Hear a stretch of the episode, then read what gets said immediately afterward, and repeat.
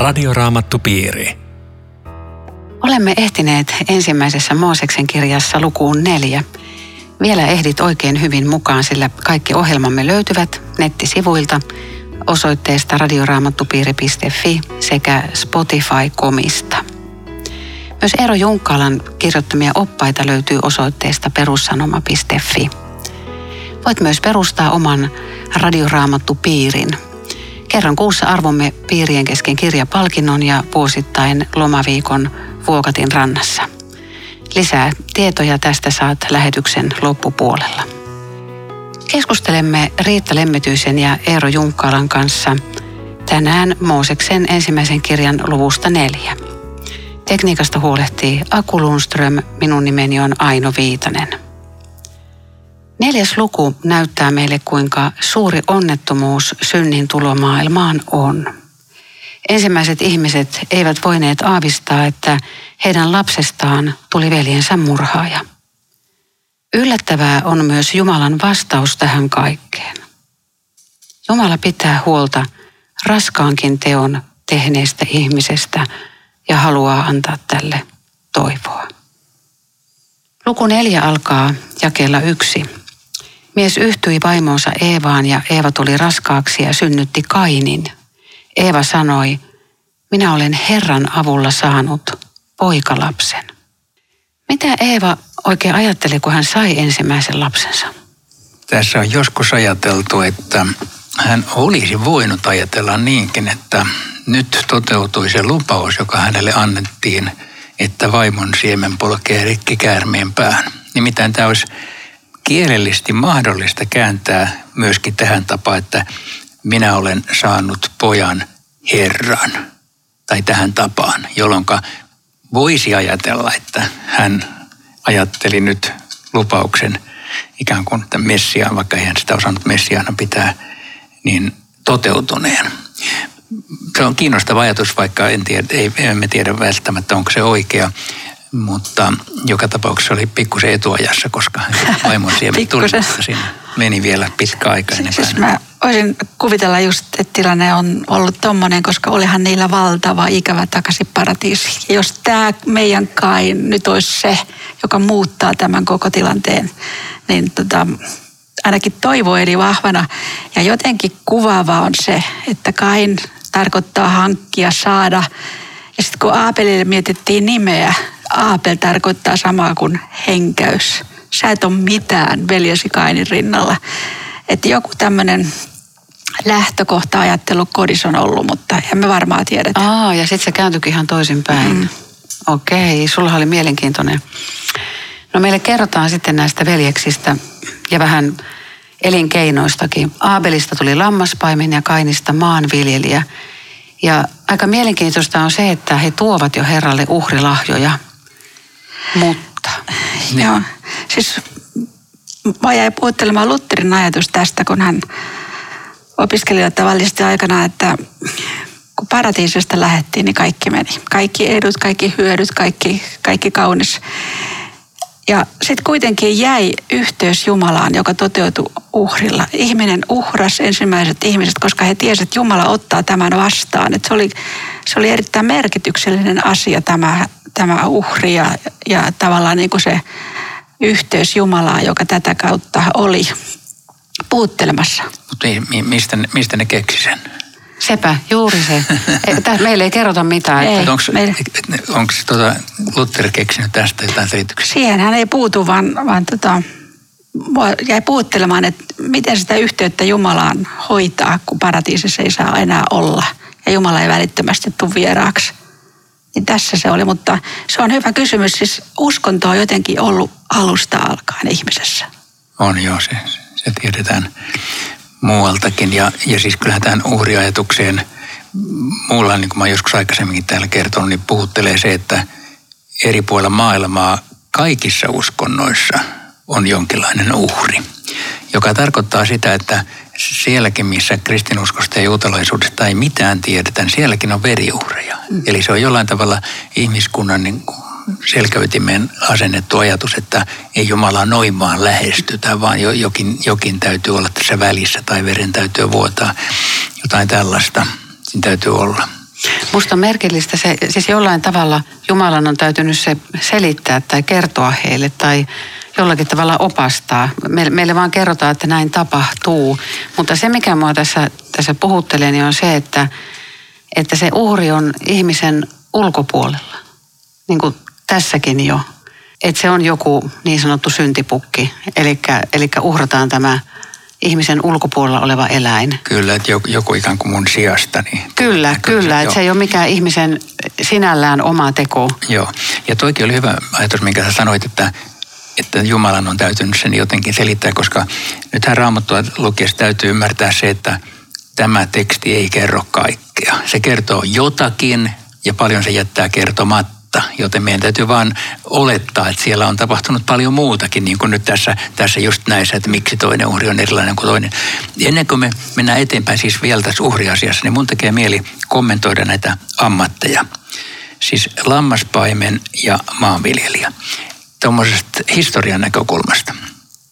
Nimittäin me tiedetään varsin hyvin tällä hetkellä, että karjanhoito ja maanviljelys – on ihmiskunnan historiassa alkanut noin 10 000 vuotta sitten.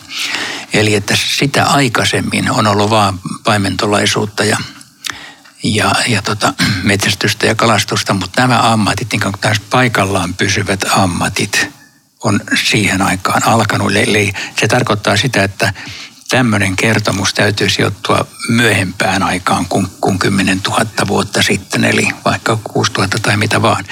Niin tuota, ja se on vielä lähi alkanut. lähi on ekaksi keksitty niin kuin tämä, että ihminen paikallaan pysyen voi ruveta viljelemään maata. Et ekaksi on varmaan huomattu, että siemenet tuottaa jotain, sitten kun niitä pannaan paljon maahan, niin sitten ne kasvaa ja sitten voidaan ruveta tällainen systemaattisesti kasvattaa. Eli varhaisimmat ammatit ihmiskunnassa on just nämä kaksi.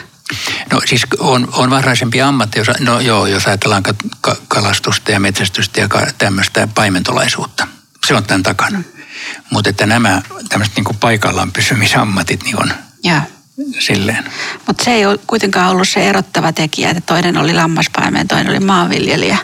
Että jotenkin tämä on kyllä hyvin riipaseva kertomus, että, että tavallaan ei voitu veljeksinä uhrata samalla alttarilla Jumalalle, vaan lähti jo jotenkin semmoinen, tämä on mun uhripaikka ja tämä on sun uhripaikka. En tiedä, mitä se käytännössä oli, mutta juuri niin semmoisessa hetkessä, kun ihminen tulee Jumalan eteen ja uhraa jotakin, jos hän on tavallaan niin kuin arvokkaimmillaan, niin siinä hetkessä kytee tämä halu murhata. Se on jotenkin kamala ajatus. Joo, niin ja, ja, ja siis siellä täytyy olla takana jotain, mitä me, jälleen jota me emme tiedä. Se on, se on hiukan niin kuin joku Juudas uudessa testamentissa, että, että siellä oli kytenyt muuten, ja me saamme siitä vähän vihjeitäkin, ennen kuin tulee joku tämmöinen dramaattinen käänne. Niin tässäkin niin varmaan veljesten... No Riittahan sanoi justiin siinä, että toinen on vaan henkäys vai huokaus, ei se ole mitään. Just ja, joo, aivan. Että jos, jos siellä on kytenyt joku tämmöinen, mitä meille ei avata. Mutta hei Aino, eikö toi ole niinku tätä päivääkin myöskin? Että on, on koteja, jossa vanhemmat suosii jotakin lasta enemmän kuin toista ihan selkeästi jollakin ratkaisulla. Ja siitä tulee tämmöinen sisarkateus ja viha, joka, josta jää sitten pitkät syvät jäljet. Niin, mutta hei, voiko olla näinkin, että, että vaikka samassa perheessä samalla lailla kasvatetaan lapsia ja, ja pyritään tasapuolisuuteen, niin voiko ihmisen syntisyydestä niin kuin lähtökohtaisesti johtua se, että joku kokee jäävänsä jotenkin niin kuin vaille, vaikka sitä ei kukaan tietoisesti tee. Ihan siis saatteko te kiinni? Ja, joo, mm. joo, ihan varmaan siis voi. voi. Tuo oli hyvä, hyvä pointti, että ei se tarvitse olla välttämättä vanhempien ei erilainen suosiminen, kun jo, jos joku on ikään kuin sisäänrakennettu semmoinen niin. epäily syystä tai toisesta. Mm. Mutta ilmiselvästi tässä on niin kuin syvä kateus veljesten välillä ja, ja se saa aivan hirvittävät, hirvittävän jatkon. Sitten tulee viha, sitten tulee raakuus, sitten tulee murha.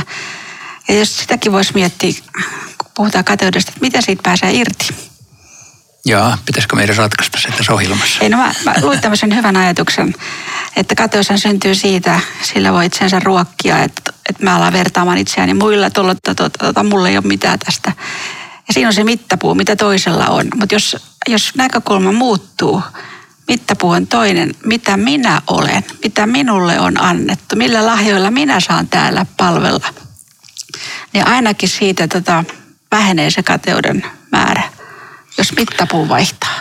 Niin, mutta sitä ei varmaan voi vaihtaa, jos ei saa rakkautta. Et mä, mä jotenkin ajattelen, että, että semmoinen ihminen, joka niin kuin kokee hyväksyntää ja rakkautta ja semmoista, että ihanaa, että sä oot olemassa, niin semmoisen ei tarvi olla kateellinen kenellekään.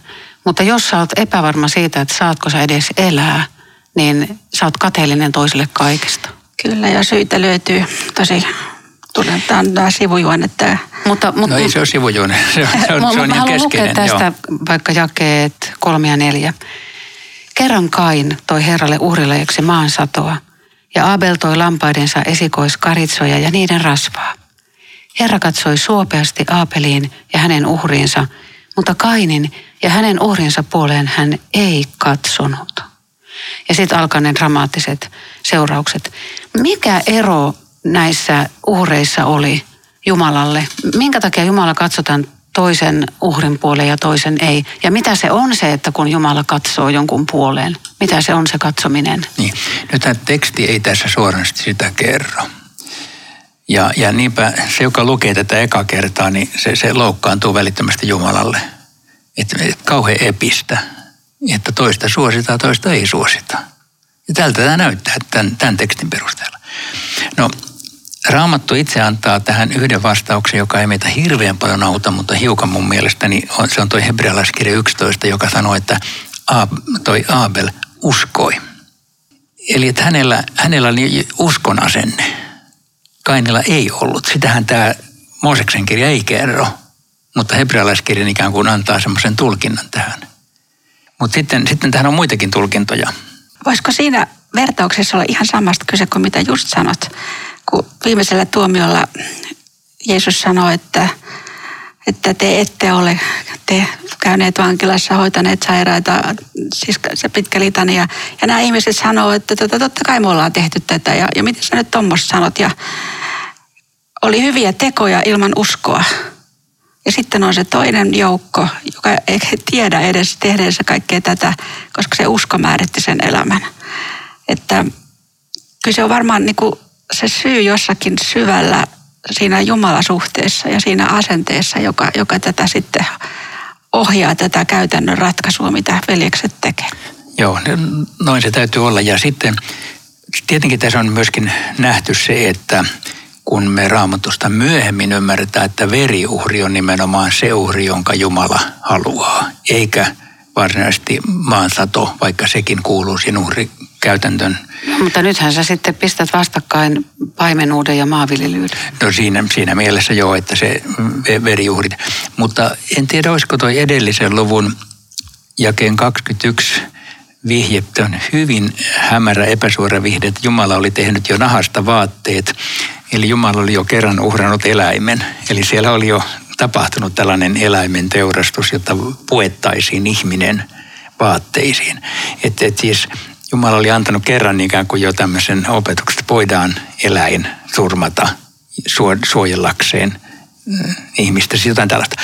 Mutta, mutta, mutta nämä jää meille osittain arvailujen varaan, mutta kyllähän tämä kertomus tietenkin se opettaa meille sitä, että usko Jumalaan on se, jonka kanssa tulee oikeat toimintatavat ja myöskin se, että kateus on vie kalakki verestä. Mutta ihan niin kuin tämä Aapel nyt ei olisi ollut sitten kateellinen mistään ja hän on vaan tämmöinen puhdas pulmonen ja tämä toinen on sitten mustalammas.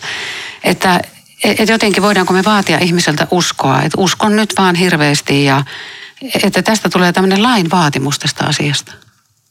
Joo, miten sä sen siihen keksit? No, ne on syntilangeneita ihmisiä molemmat.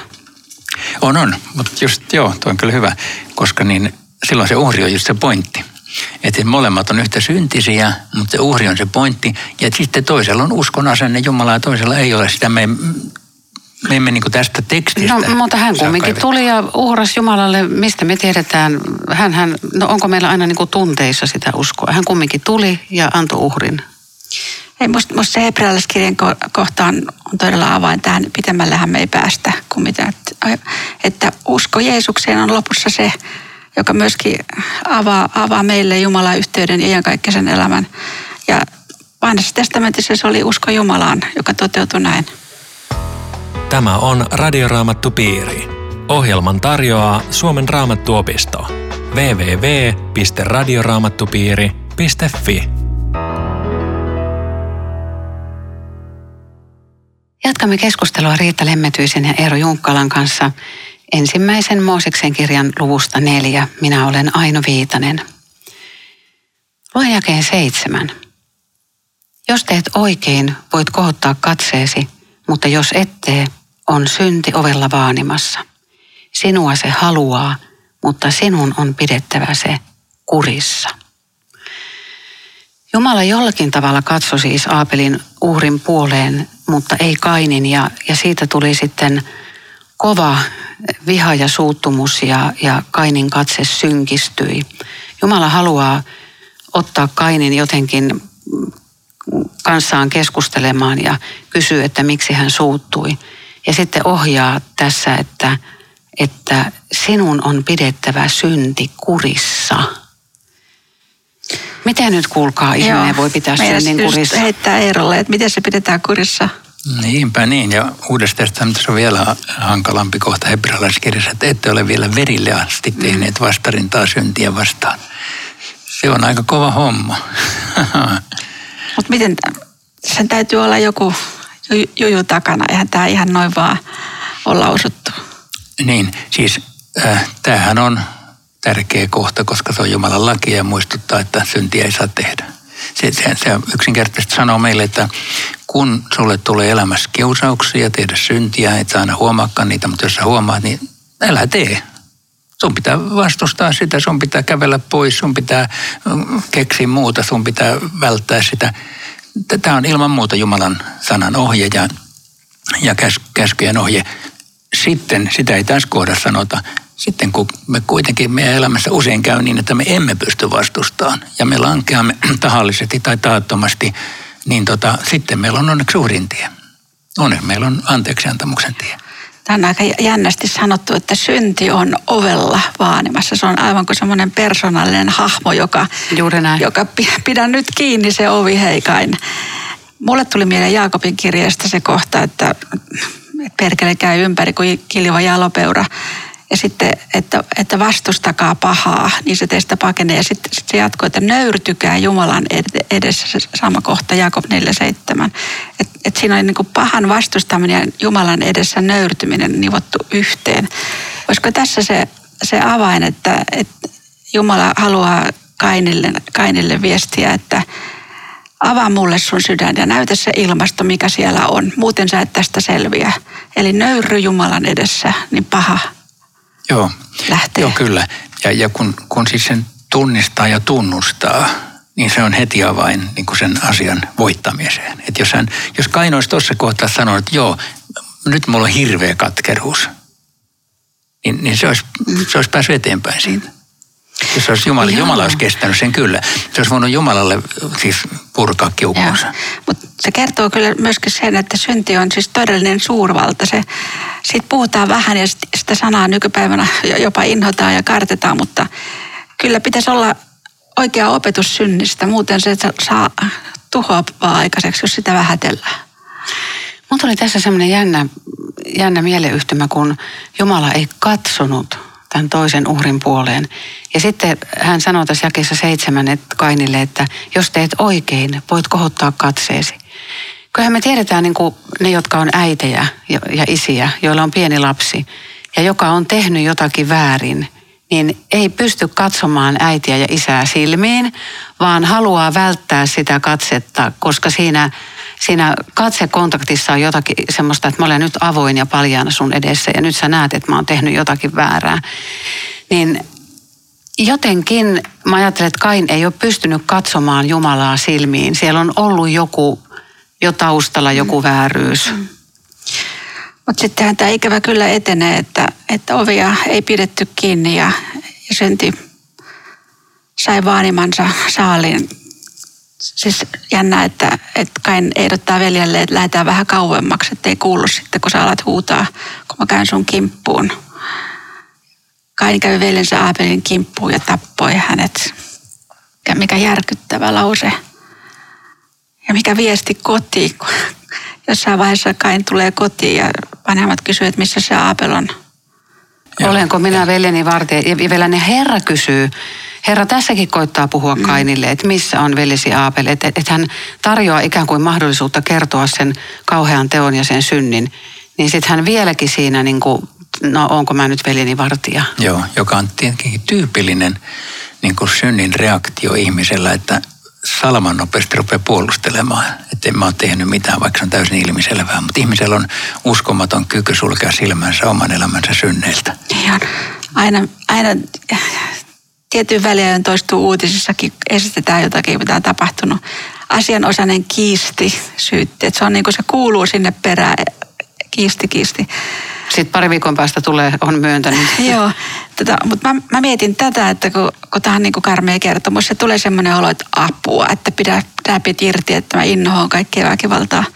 Mutta siis kun miettii, että mikä voisi olla veljesmurha tänään, niin mä mietin, että eikö yksi tapa murhata toinen olla suunnattoman välinpitämätön tai syvä antipatia tai, tai kiusaaminen tai toisen kunniaa loukataan, oikeusmurha. Siis meidän on lukemattomia tapoja toimia samalla lailla, Joo, vaikka se on ihan samanlainen jälki. Sä, sä oot Jeesuksen kanssa ihan samalla linjoilla. Mm kun hän viidettä käskyä selittää, niin hän sanoo, että te olette kuulleet sanotuksi, mutta minä sanon teille. Että ja. jokainen, joka sanoo veljellensä nämä hulluja, niin se on just tota, mitä sanoo, mm. joka, jolla on tämmöinen asenne, niin se on, se on jo heti ikään kuin siirtynyt tälle puolelle. Että, ja, ja tässähän me täytyy panna sitten käsi sydämelle, että se tulee tehtyä. Ja. Tosiaan kesä 11 Jumala sanoo, että nyt olet kirottu. Et siellä paratiisissa, kun lankemus tuli, niin maa kirottiin ja, ja sitten perkele kirottiin. Mutta, mutta Aatamia ja Eevaa ei kirottu. He sai kyllä rangaistuksensa. Siis käärme sai tuomion, Adam ja vaimo sai rangaistuksen, mutta tässä nyt sanotaan, että Kain on kirottu. Se on, se on ainoa kohta vanhassa testamentissa, jossa jollekin ihmiselle sanotaan, että, että hän on kirottu. Sitten kun mä mietin uutta testamenttia, niin mulla tuli mieleen, että hetkinen, että mitäs niille sanotaankaan siellä se Matteus 25, jotka ei päässyt Jumalan valtakuntaan. Menkää pois, te kirotut. Se tulee tämä sama sana. Katos vaan. No sitten mulle taas tulee mieleen kalattalaiskirja kolme, 13. Kristus on lunastanut meidät vapaiksi lainkirouksesta tulemalla itse kirotuksi meidän sijastamme. Niin ajatelkaa, Parappas pääsi vapaaksi ja sitten Jeesus sanoi, että murhamiehet ja portot menee ennemmin taivasten valtakuntaan kuin te tekopyhät. Mm. Eli, eli niin, niin kirottu ei kukaan voi olla, etteikö Kristus olisi senkin kirouksen kantanut. Ja. Mutta tähän puhutteleva ja että veljesi veri huutaa minulle maasta. Siis ei siellä kukaan huuda, mutta tärkeä sana on varmaan toi minulle – ja mulle toi jää kymmenen kertoo, että, että semmoista niin kutsuttua täydellistä murhaa ei ole olemassa. Täydellinen murha on se, että tekijä ei ikinä saada selville. Jokainen tekijä saadaan selville, koska se huutaa Jumalalle se veri. Aivan. Että viimeistä tuomaria pakoon mm. ei kuitenkaan pääse, vaikka näitä... Mutta niin kauheata kuin tämä onkin, että veri huutaa. Ja just kun sä puhuit tuosta kalattalaiskirjasta, niin on se valtava asia, että, että sitten me voidaan puhua Kristuksen verestä, joka huutaa armoa. Joskus kun katsoo illalla, on, haluaa vähän jotakin kevennystä ja katsoo telkkaria ja surffailee kanavilla. Murha, murha, murha. Joka kanavalla on joku muu, joka kuolee ja sitten selvitetään, että kuka on syyllinen. Mä en tiedä, että, että pakeneeko niin ihminen jotenkin alitajuisesti omaa kuolemansa sillä, että joku toinen murhataan ja sitten tutkitaan, että kuka on syyllinen. Mutta siis mä väsyttää se, että yrittää katsoa jotain kivaa ohjelmaa, niin no, aina joku niin, murhataan. Ne on, ne on jännittäviä. Joo, mutta on se totta, että se... Että tämän Joskus kertomus... ne kyllästyttää, tiedätkö? Niin, että, että siis tämän kertomuksen jälkeen jotenkin niin kuin ihmiskuntaan tuli semmoinen, että murha on vaihtoehto kuuli, tiedetään sä mitä Kain teki. Mä voin kokeilla samaa. Kyllä. Ja tästähän niin kuin puhutaan kainilaisesta kulttuurista, mm. jolla tarkoitetaan juuri tätä, että semmoinen niin kuin jumalattomuuden kulttuuri. Että siis se on täällä on niin ne juuret ja sen takia se... Mutta aina mitä sanot, siis mä oon ajatellut ihan samaa. Ja jotenkin murhasta on tullut tämmöinen kevyt tavara ja viihde. viihde. Sekin on mm. pelottavaa. Kyllä. Ei se näin pitäisi olla. Mutta nyt ystävät, miten Jumala vastasi tähän? Miten Jumala vastasi näin raskaan teon tehneelle ihmiselle? Hesekiä sanoi, että Jumala ei halua jumalattoman kuolemaa. Et tässä on jotenkin hyvä tulkinta sille, koska Jumala ei sano, että nyt kai, nyt, nyt on piste. Sunkin pahuus loppuu tähän päivään, vaan, vaan tarjosi mahdollisuuden vielä katua. Antoi armon aikaa, lupas suojeluksen. Ihan käsittämätöntä. Antoi merkin. Joo. Tässä on sitten semmoinen älyllinen kysymys vilahtaa, joka johon täytyy ottaa sen verran kantaa, että kun hän sanoi, että kuka hyvänsä minut kohtaa voi tappaa minut, niin lukijalle herää keitä muita oli olemassa. Ja sitten kun hän yhtyi vaimonsa, niin mistä hän sen sai, jolloin meidän täytynee ajatella niin, että oli muutakin porukkaa olemassa. Eli raamattu ei kerro kaikista ja kai kaikesta, vaan täällä on ollut muutakin sakkia. Mutta ei mennä siihen pidemmälle toi, mitä sä äsken sanoit, on olennaista, että, että Jumala kuitenkin pani merkin, ettei kukaan, joka hänet kohtaa, tappaisi häntä. Eli Jumala tässäkin on vielä tämä tämmöinen suojeleva käsi, joka, joka tulee siihen. Ja, ja Kainen merkki, se sai mun ajatukset tota, kastetilaisuuteen. Sehän on tosi puhuttelevaa, kun kastetun ylle tehdään ristinmerkki. Eli meidän yllä on Kristuksen varjeleva merkki. Se on, se on valtava asia. Mutta, mutta tämä tuska niin joudun pois kasvoisi edestä. Tämä, tämä on ihan kauhea, kauhea jaa ja kauhea tuska kestää. Ja sitten mä ajattelen, että se Kristuksen merkki, mitä se tarkoittaa, kun, kun luetaan Herran siunaus. Hän Herra kirkastakoon kasvonsa sinulle. Olkoon sinulle armollinen. Siis ei mitään tästä, tästä tuomiosta. Tämä luku päättyy jakeessa 26, että niihin aikoihin alettiin nimeltä kutsuen rukoilla avuksi Herraa. Maailman pahuus ilmeisesti meni sitä vauhtia eteenpäin, että ihmiset joutu huutamaan Herraa avuksi. Voisiko se olla joku vähän niin kuin laajempikin asia sille, että siis Jumalan palvelushan perustuu siihen, että me rukoilemme avuksi Herraa. Että et tuli ehkä joku tämmöinen omalaisensa Jumalan palveluskäytäntö. Radioraamattupiiri. Jatketaan viikon kuluttua. Uusia raamattupiiriä voi ilmoittaa meille ja, ja lähettää myös kysymyksiä osoitteella radioraamattupiiri at sro.fi. Rukoiletko Herra? Niin Herra, me ollaan ollut tämmöisen vaikean ja raankin tekstin edessä, mutta maailma on tällainen. Kiitos Herra, että sinä olet kuitenkin kaikkivaltias hyvä Jumala – ja sinun puoleen, sinun turviisi saamme tänäänkin jäädä. Kiitos, että meidän kaikki laiminlyöntimme ja syntimme sinä annat anteeksi ja siihen me tänään turvaudumme. Aamen. Radioraamattupiiri. www.radioraamattupiiri.fi